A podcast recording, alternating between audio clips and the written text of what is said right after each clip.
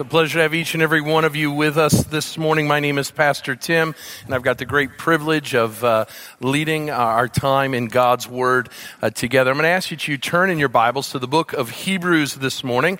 If you are a guest with us this morning, for the last 20 or so weeks, we've been in a series that we've entitled Jesus, the greatest of all times.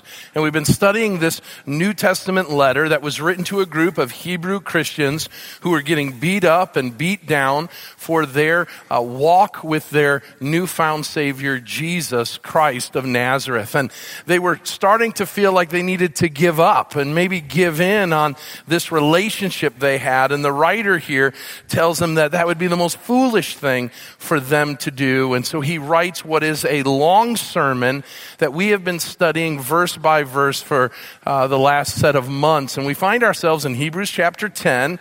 And we're going to be looking at verses 19 through 25. And if you want to follow along, we've got a sermon insert page for you in the bulletin. And uh, we look forward to what God is going to teach us this morning. Let me just take a moment to pray. Father God, we come before you and we ask now that you would be our teacher. You would be our guide. You would lead and uh, that you would encourage us and equip us by your Spirit through your word. I ask, Lord, that any distractions or things that would keep us from fully hearing from you and uh, being revealed all that you have for us, that that would be put away. So in this moment, in this place, we might be able to make you the priority. We love you and give you praise for it all, and it's in Christ's name we pray. Amen. A couple months ago, my wife and I uh, were visiting a family from the church, and as we walked into their foyer of their house, we were met by this sign that said, House Rules. And, and the house rules, there was a list of all of these different attributes and activities and practices that they wanted you uh, to be a part of. In essence, because you were entering into this house, the, the rules of the house were to live in a certain way. Uh, the one that uh, I saw in the house had the family's name on it, which personalized it all the more, saying, now that you've entered so and so's house, you're expected uh, to live a certain way. Uh, but none of the rules are all that difficult or, or hard. They're not a list of things that you would say are a drudgery. They're just reminders of what it means to be a part of a very loving and kind family. Well, in our passage this morning, the writer of Hebrews tells us that there are some house rules when it comes to being a part of God's family. For the last nine and a half chapters, the writer has been telling us a lot about who Jesus is. He's done so telling us over and over again that Jesus is better, Jesus is greater than anything that these Jewish followers uh, could ever have imagined. He was better than the patriarchs, as great as Abraham, Isaac, and Jacob were. Jesus is greater and better.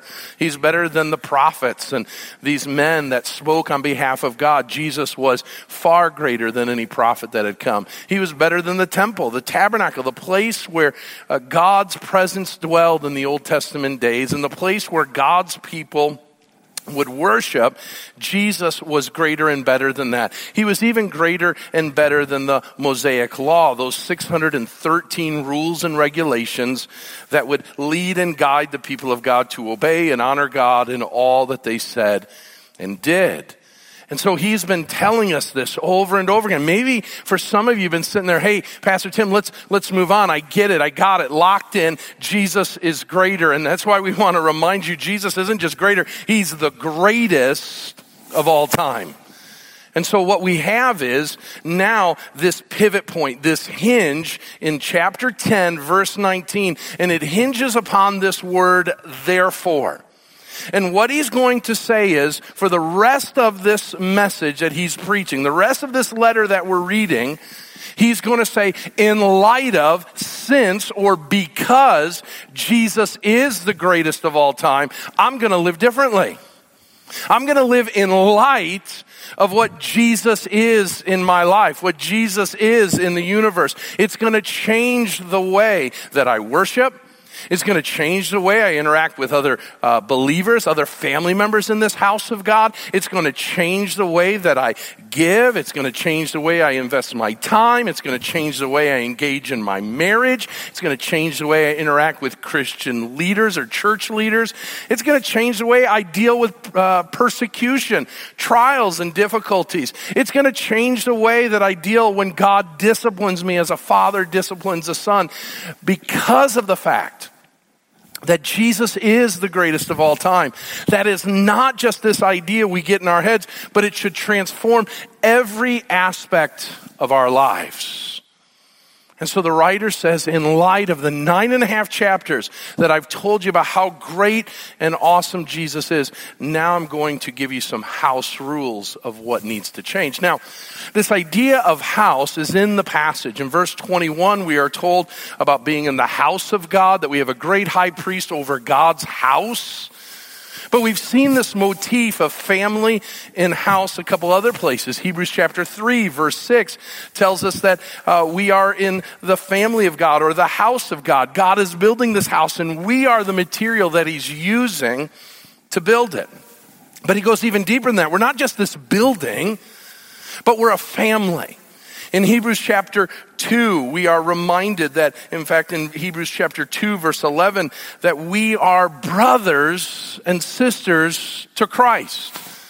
That he says Jesus isn't ashamed, even though we have sin, even though we've let down God and, and, uh, fallen by the wayside so often, Jesus is not ashamed, as great as he is, to call us our brothers, his brothers and sisters. And we have this idea of being a part of a family. And so what the question then this morning is, what are the house rules for this house of God? What are the family rules? How are we to engage one another? What are we to focus in on? What are the things that we need to make priorities in our lives? Three times in our text, we're going to see the phrase, and let us. Let us. Let us do one, let us do two, let us do three. And each of those is a question that am I engaged in that? I've been, in essence, asked to be a part of it. Am I living it out in my lives? So we have this great therefore. In light of all that Jesus has done, how now are we supposed to live? There are three house rules in our passage this morning that I want to break down, each of them giving some time and attention to what the life application of that rule is. So, rule number one, you need to recognize, I need to recognize that we have been invited. We have been invited, and the question is, will we go in? Notice the text with me this morning, Hebrews chapter 10, starting in verse 19. Therefore, brothers, since we have confidence to enter the holy places by the blood of Jesus, by the new and living way that he opened for us through the curtain, that is, through his flesh, and since we have a great high priest over the house of God, what are we to do? Notice what he says. Let us draw near with a true heart in full assurance of faith, with our hearts sprinkled clean from an evil conscience and our bodies washed with pure water. Let's stop there. We see an invitation. Let us draw near. The first thing that the writer wants us to know is he is inviting us to get close to God. Now, we're going to talk about this in a moment, but this would have been earth shattering for the original recipients of this letter. For them, they were a part of a nation that had a relationship with God. But this personal identity, that wasn't there. That I, as an individual, could have a relationship with God was something foreign to the listener in the days of the Hebrews. They would have known as a nation, yes, I'm a part of a nation that honors God and God speaks to us as a nation. And, and every once in a while, God speaks to a particular person. He spoke to Moses and he spoke to the prophets. He spoke to King David. But surely God wouldn't speak to me. And here amidst this new covenant is this invitation for you to draw near to God. Now, this invitation means a couple of things. First of all, write this down. It involves a new association. a new association. Notice what it says. Therefore, my brothers, or therefore, probably better rendered in your translation would be my brothers and sisters. The writer the leader, uh, the, the super Christian who was writing this letter could have said, listen, I'm speaking on behalf of God. I'm up here and you're down here. He doesn't say that at all. He says, listen, we're brothers and sisters. Now that was different than what the Hebrews would have known in their time of worship. When they would come to the temple, they would bring their sacrifice and they would hand their sacrifice to a go-between. And that go-between was a priest. And that priest was higher than you were. That priest, had, priest had a closer relationship than, than you did. And so you would ask for him to serve as an advocate, to serve as a mediator between God and you. And so there was this laity or, or the people in the pew, and then there were the spiritual leaders. What we learn is within the family of God, there's not this distinction of this priesthood and then everybody else. There wasn't this idea that certain people could do certain things and go certain places, but everybody else had to stay by the wayside. The idea here is within a family, we have this new personal interaction. This thing where we are known and, and we know one another in a new and real way. He says, listen, brothers and sisters, you're a part of a family. Now, this association would lead to, because of Jesus Christ, total access. Now, this is so important.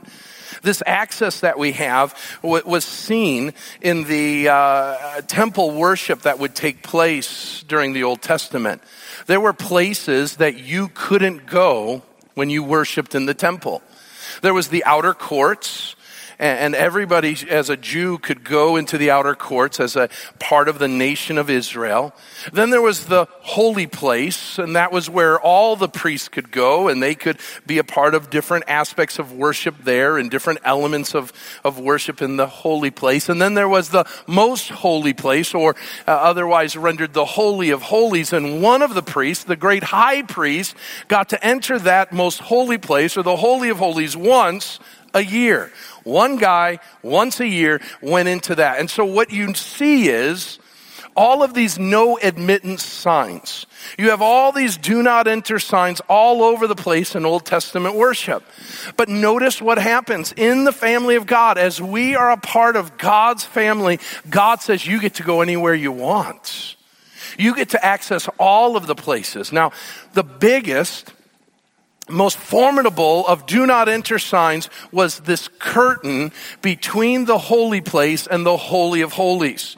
You remember if you have studied the Bible that this curtain has a huge element in the Easter story. Uh, on Good Friday when Christ gives up his spirit, the text tells us in the gospels. In fact, Matthew 27 tells us that the curtain was torn from top to bottom. It, it was separated and, and there was opportunity. Now, this curtain was to keep out all of the sights and sounds, all of the smells, all of the activities. It was supposed to stay inside the Holy of Holies. Likewise, it was to be so uh, formidable that you couldn't hear what was going on outside of the Holy of Holies. It was to be a sanctuary, a dwelling place for God that when the uh, great high priest would stand in that place, it was just him and God. And whatever was happening there, it happened. Now, this formidable curtain was 60 feet tall, 40 feet wide, and five to six inches deep or, or uh, uh, wide, if you will. The idea here is for some of you who are 40 years and older, it's one of the thickest yellow page books you've ever seen, right? So some of the kids in here are like, what's a yellow page? Okay, so ask your mom and dad, all right? Thick. And it was to tell people that you didn't go there. But notice what the text tells us. The text tells us that that curtain has been taken away. Now, for that curtain to be taken away, it involved something. Just as God t- tore the curtain from the holy place to the holy of holies, God did some tearing in another place and that was through his son. Notice what the text tells us. It says that we are able to enter the holy places by the blood of Jesus that was opened through the curtain, that is through his flesh. When Christ went to the cross of Calvary, he was torn open for us. And in allowing that to take place, as we go through the blood of Jesus, as we go through the sacrifice of Jesus, you and I now have total and unfettered access to God. This would have been unthinkable for the people that were reading this as Jewish Hebrew Christians. And this is what made Jesus so much greater than anything else. Now, notice all of this is because of Jesus. It isn't because you've done something. Listen to me. God isn't looking at you like you're on the playground and he's picking out the best people to be on his team and he looks at you and says, you're really good. I want you on my team. No, we are broken. We are fragile. We are uh, dysfunctional people and God in his mercy and love through the work of Jesus Christ said, I invite you into my family. And so that's what he does. Now notice, he does this and he gives us total access and notice what he wants us to do. He wants us to not only be a part of a new association and new access, but he wants to also give us a full assurance. Notice in the text, the text tells us that we are able to enter this place. We're able to enter the holy places Notice the phrase, with confidence. We have confidence to do so. And notice later in verse 22, in full assurance of faith. Two words that are different in the Greek language, but both mean the same thing. What it means is that you have total freedom. Freedom to do a couple things. Number one, freedom to be yourself. What that means is by the cross and the sacrifice of Jesus on the cross, you and I have freedom to enter the holy place in God's presence and we don't have to do anything. We don't have to, before we do it, fix ourselves up and all of that. Why? Because the Bible says, as we enter through Christ, our mediator, the only mediator between God and man, Christ is sprinkling us with his blood. So maybe you're here today and say, I, I'm hearing that I'm invited into the family of God, but, but surely I've got to fix this, this, this, and this before I come. No, Jesus says, come, enter through me, and I will make you holy. I will make you clean. I will make you uh, what you need to be to enter the presence of God. And there's this full assurance. The full assurance is also that there's no fear of reprisal or retribution. The idea here is you can be at home in the presence of God. I'm 44 years old and I have two places that I feel at home, okay? One, my house at 410 Prairie View Lane. But there's another house, 9846 Rim Snyder Road. It's my mom and dad's house. My mom and dad, I once knocked on the door right after I got married, and my mom yelled at me, This is still your house. Okay? You're always invited in. You don't knock. What an offense to me that you would knock. Am I a hotel that you would do this? No, this is your house. And that's the idea of full assurance and confidence. You are home with God. You are able to do and, to live as you are. Now, does that mean you can do whatever you want? No, there's certain house rules to living in God's house. But God doesn't want you walking around on pins and needles. He wants you to have confidence. Now, here's the thing. He knows we're going to struggle. He knows we're going to sin. My mom wouldn't say, Hey, Tim, you're invited in when you've got all your ducks in a row. No, a loving mom would say, Hey, I don't care if you're dirty. I don't care if you're this. You come. You're a part of the family. And what the author and the writer is trying to tell us is that when we enter into the family of God, it changes our relationships with one another and it changes our relationship with God. We have been invited in. Now, the question is, will we go in? Now, the Bible talks a lot about Jesus, or Jesus talks a lot about in the Bible, uh, uh, uh, masters inviting people to parties. He tells the story that there was a great master in the land, and he wanted to invite all of the land to this great celebration. And so he sent his servants to go invite all of his friends and all of his acquaintances, and they went out and invited, and nobody would come. And then Jesus said, Because the the man had prepared a banquet and prepared for the festivities. He said, Well, surely we can find people who want to come. And they went to the highways and byways and they found people and they invited them in. And some of you right now maybe are hearing for the first time you've been invited. You've been, you've been invited by Almighty God into a relationship through His Son, Jesus Christ. And the question you've got to answer today is Will I accept that invitation? Will I, by faith, believe and trust that that invitation brings me into the most holy place with God Himself and all the benefits and blessings that come of being a part of the family of God? Now, there are some who have been invited in. You know you've been invited in and you go in, but you're walking around God with pins and needles. You're walking around and, and you think God is this, this mean God, this dictatorial God. If you spill something on the carpet during the festivities, God's going to kick you out of the party and all of that. Maybe you don't like the other ones that God's invited to the party. You see, Jesus tells a story about that as well, right? There's a story of a young, young man who wanted to go sow his wild oats. And so he told his father, Give me your inheritance. I know you're not dead yet, but I want to leave. So give me money so I can rebel against you. He took what he had from his father and he went and he sowed his wild oats with prostitutes and wild living. And then he came to his senses after he had spent all the money after he had run out of all of that he had, he remembered that even the hired servants of his father lived better than he was because he found himself in squalor in the pig pen, fighting the pigs for the food. So he says, I'll go back and I'll be a servant to my father. And Jesus tells us that as he's coming back, the father sees him and with open arms receives the son and says to all of the servants, says to the house, Hey, go kill the fattened calf, go get the ring, go get the robe. We're throwing a party. And so a party is involved. There's this invitation come back into my house, you who were lost, you who were blind, you who uh, were outside of the household of God. Now the lost has been found. He throws this party. But remember, there was another brother. And the other brother was mad because he's like, wait a minute, my brother isn't worth throwing a party for. My brother shouldn't be invited in. Some of you this morning don't like who you see invited to the party. And like you, the older brother said, I'm not going in. I'm not going to be a part of the party. And some, there are many people who say, you know what?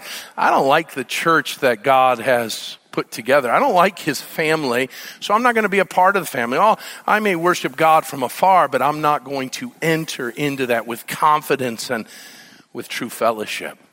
And so, what's holding you back from, with full confidence and assurance of faith, to enter into this relationship, to fall madly and deeply in love with the God of the universe, to engage with Him? What's holding you back from experiencing the fullness of what God has for you in relationship that He wants so much for you to experience?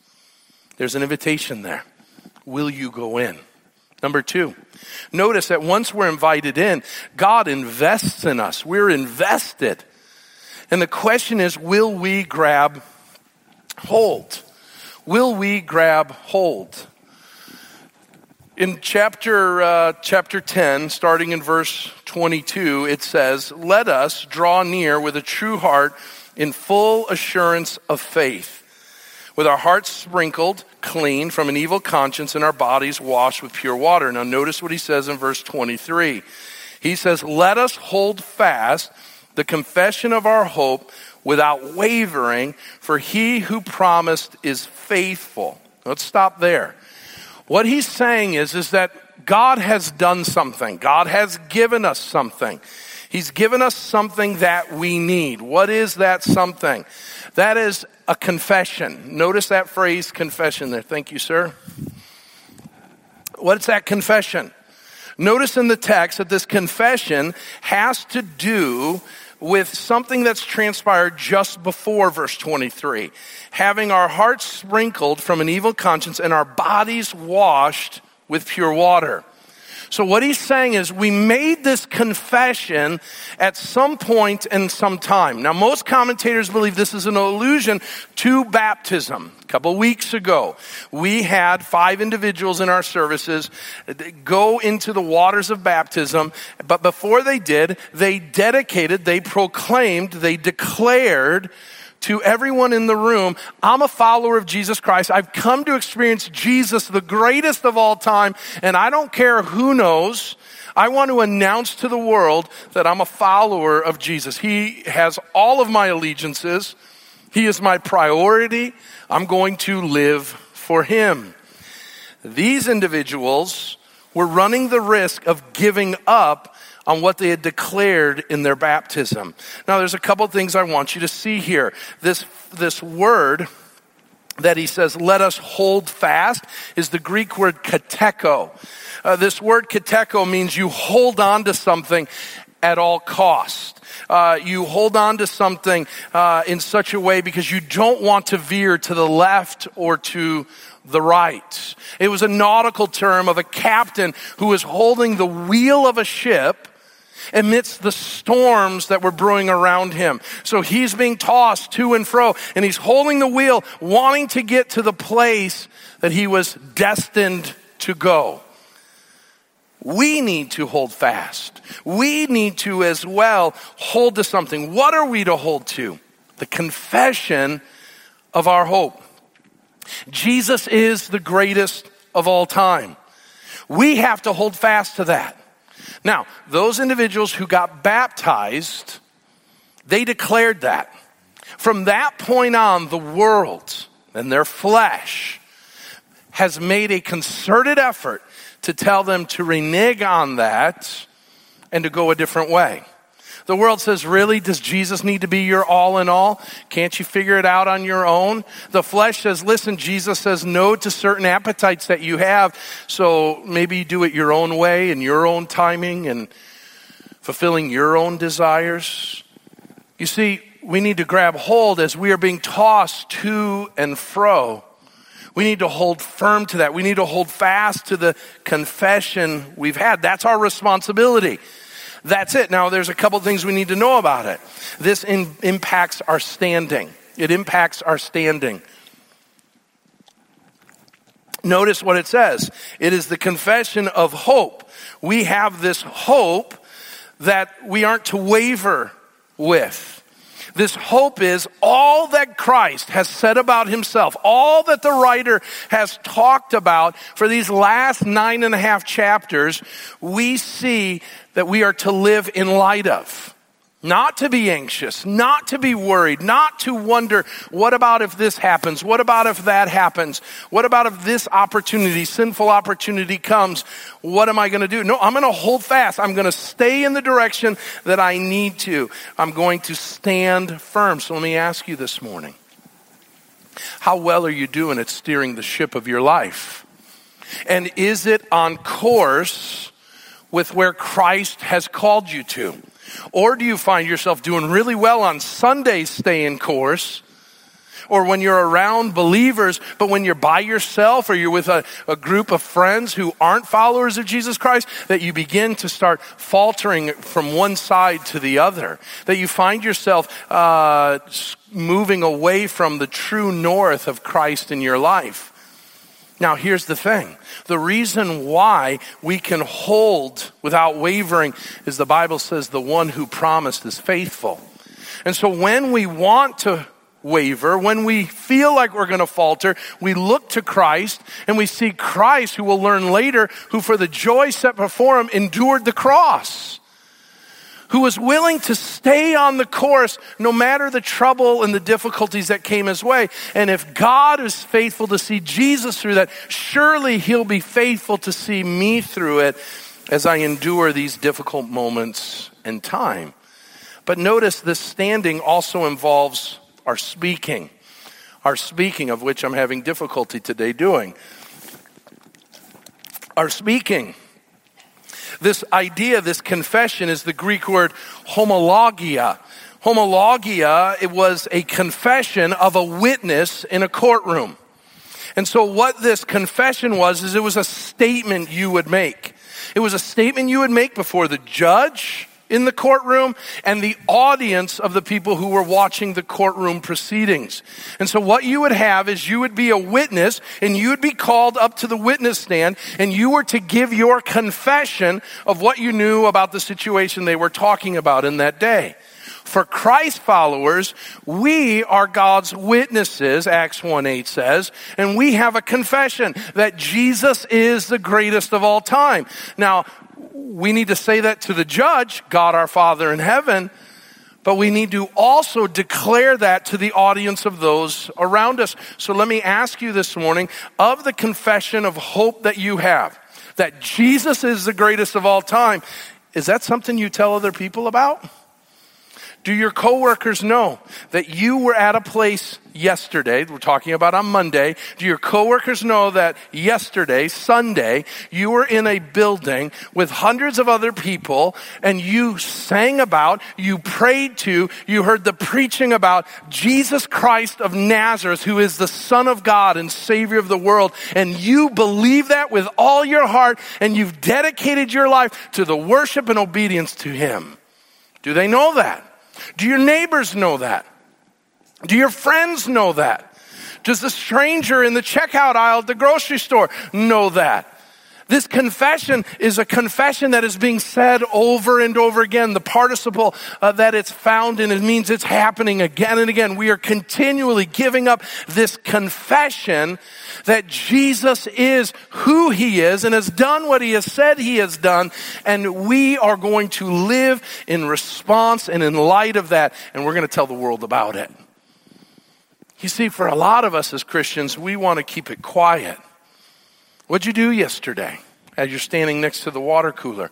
I petered around the house and uh, got this done and, you know, put away the Christmas decorations now that the snow is gone. Anything else? No, that was it.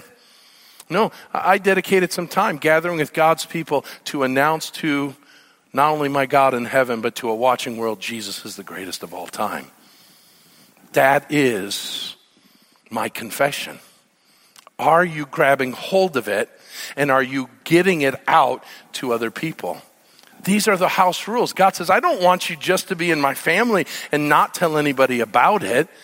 God has a family that He wants all the other families of the world to know that you're missing out if you're not a part of that family. Man, to be with those people, to be with my Father in heaven, there is nothing greater than that. We've been invited, we've been invested in. Finally, we are to be involved. And the question is, are we plugged in? Notice verse 24 and 25. And let us, there's the third let us, and let us consider how to stir up one another to love and good works, not neglecting to meet together as is the habit of some, but encouraging one another, and all the more you see the day drawing near. The final thing we are supposed to do is we're to be engaged with one another. That is, we're to be involved with one another. We're a family. I, I live in a family of five individuals my wife Amanda and I, and our three almost teenage boys. Luke's almost 13. So each of us have our own schedule, we have our own needs. There's a lot happening in this chapter of our life. Uh, tomorrow, two of my oldest sons will start the morning around six in the morning because they've got soccer practice, which starts tomorrow. I don't know how they're going to do soccer out there, but they're going to do soccer, okay? but they're still playing basketball and they've got basketball games. So they're, they're going to go from six o'clock in the morning till nine o'clock at night. It's a full day of activity with school in the middle and all of that. There's a lot of moving parts for those guys, those boys to be ready for that full day of activity. So mom and dad have to make sure they have what they need. So we've got to have practice uniform, uh, practice clothes and uniform for the game at night. We need to make sure homework's done for the classes in the middle. We need to make sure they eat at some point. We need to make sure they go to bed at some point so they're ready for this full day. We're interdependent upon one another. And because we live involved lives, we need others involved in us because we can't live this spiritual life in God's family alone. And so, what the writer says is there are some things as a family we need to be involved in. So, notice a couple things that we see. Number one, we need to be involved in examining one another. Examining one another. Notice the word there, consider. That word in the Greek literally means to look at something intently to give close attention to something, to be focused in on a particular thing. What does that mean in God's family? That means when we enter into times together, we're looking intently at the people that are around us. It just made some people feel really, really awkward. And so you're looking at the people around you and you're considering them. You're considering them, and the Bible says in, in the book of Philippians that you should consider others better than yourself or more important than yourself. So right away, you take your eyes off of yourself and you say, that person sitting next to me, they're more important than I am. They've got needs. So what are the needs? And we're giving off signals. Our body language says if we're discouraged. Our body language says if we've had a great week or not. And we are to examine one another, to consider closely one another, and ask the question, what can I do to serve them? See, some of you came in and you had no thought other than I'm here to watch. That's not church. Church is I'm coming to be on the lookout. I'm coming not to look at my interests, but I'm going to consider the interest of those who are sitting around me. What are their needs? What are their hurts? What words of encouragement can I do? How can I serve them? How can I make their life a little easier to live? How can I help them get closer in their walk with God? We've got to examine one another. Is your head up? Can you see the people around you? Are you so focused in on your own issues, on your own struggles, that you can't look around to the issues and the struggles of others? The Christian life is that we would examine one another. Why? We examine one another to do something. Notice the phrase to stir up. Uh, some translations will say. Uh, others say to spur on. That in the Greek literally means to jab to agitate.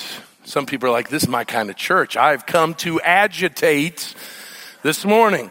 Some are more introverted people are like, oh, I'm getting out of here as quickly as possible. I do not want to be jabbed or agitated.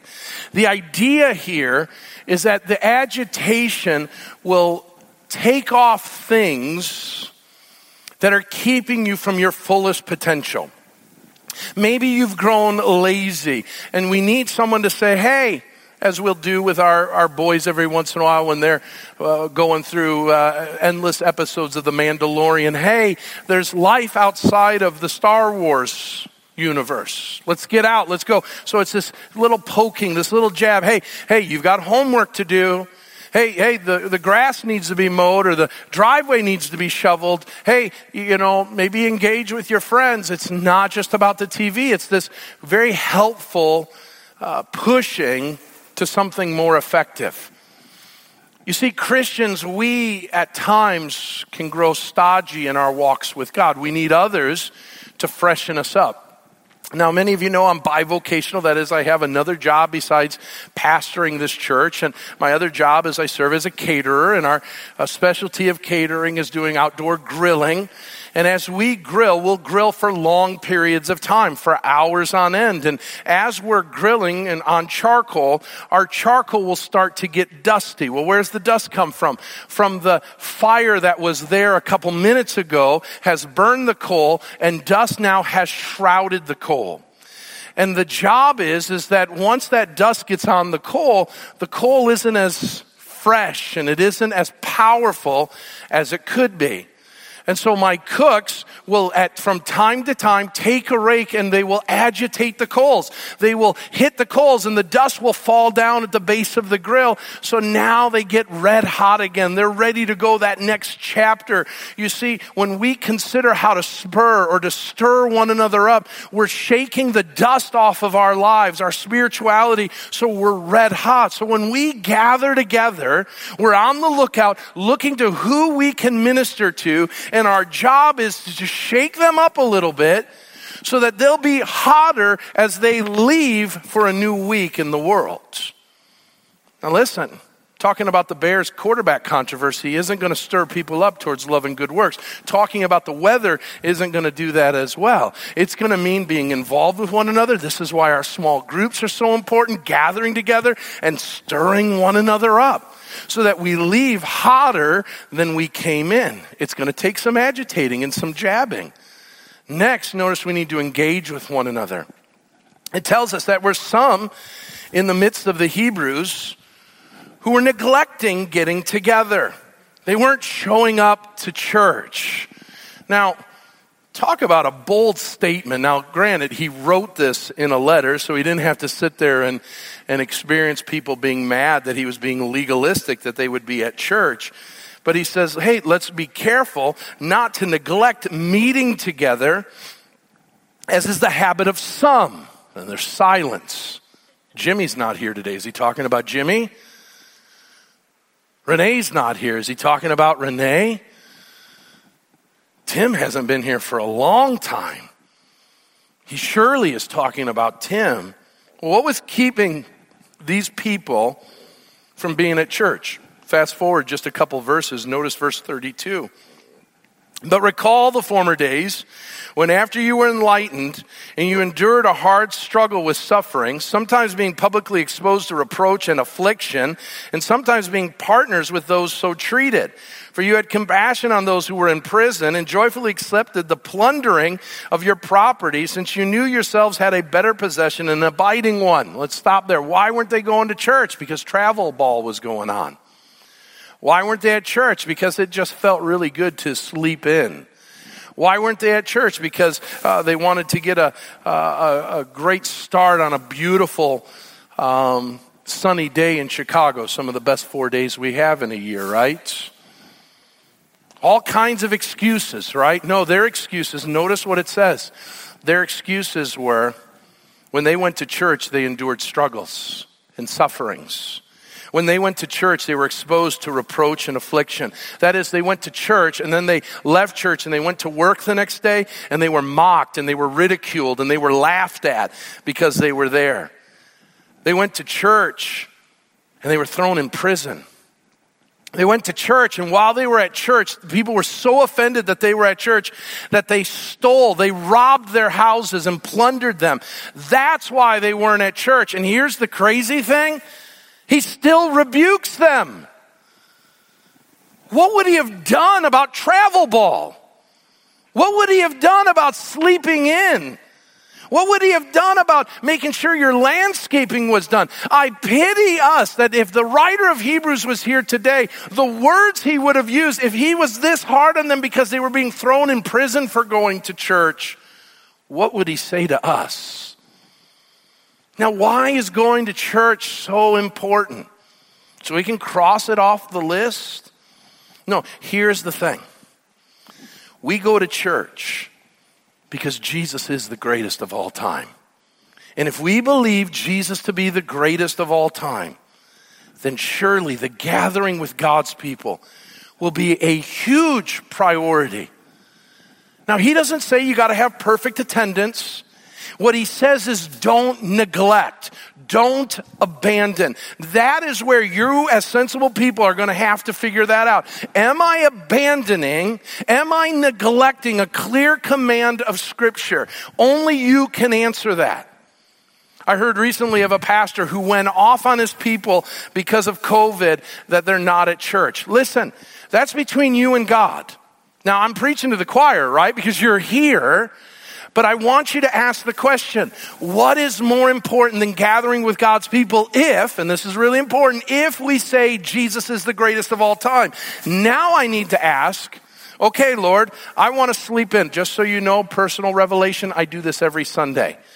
I want to sleep in. Will they really miss me if I don't come? Amanda, surely someone can fill in, right? And she says, No, you didn't get anybody to fill in. You got to go to church. I don't sometimes want to go to church. I don't want to hear that guy talk. But I've got to ask the question is what I'm doing more of a priority than gathering with God's people? And here's what I've got to ask Am I missing out on an opportunity to spur or stir someone on to loving good deeds? You may say, well, I don't need it. I can plug in and, and watch Pastor Tim. I'm on Facebook on the hour, it seems. Every time I go on Facebook, my face is there. It's very, very appalling. Okay? It comes up, Village is live, and there's Pastor Tim, and that's an ugly face, okay? It, it's jarring. I'll just watch him on TV.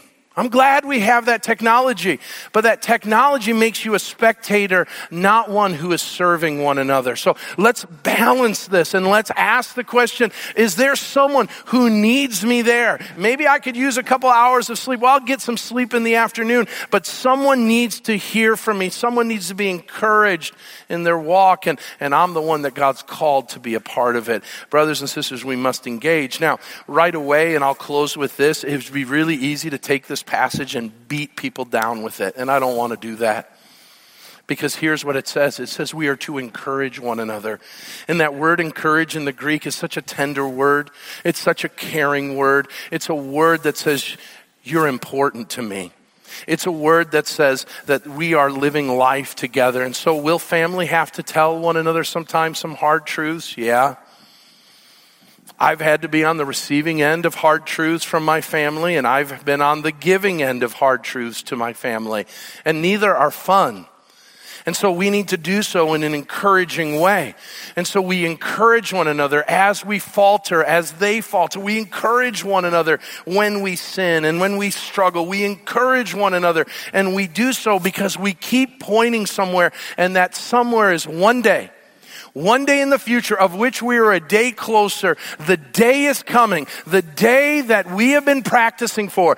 Gathering as God's people. Invited into this, invested into it, and now involved in this gathering that one day Jesus Christ is going to come. And on that day there will be no more sorrow and there will be no more shame and there will be no more sickness and sadness. It will be that day where God will gather his family for the greatest family reunion for all of of eternity. And until we get there, yeah, amen. And until we get there, we gather together. And until we get there, we spur one another on. And until we get there, we keep encouraging one another. And until we get there, we bear one another's burdens. And we do so because Jesus is great. And because he's so great, and because he's invited us in, we are going to be there with bells and whistles on. Amen? And so we're going to be a part. So, how involved are you? How plugged in are you? God's invited us to this, and He's done so not to make a burden, but to be a blessing. And so I pray that you, as sensible people, will use your minds to say, Lord, Tim has said a lot. What do I need to take hold of? What do I need to grab? What needs to change? And between you and the Lord, do that business so that you might honor him and might serve one another to the best of your abilities.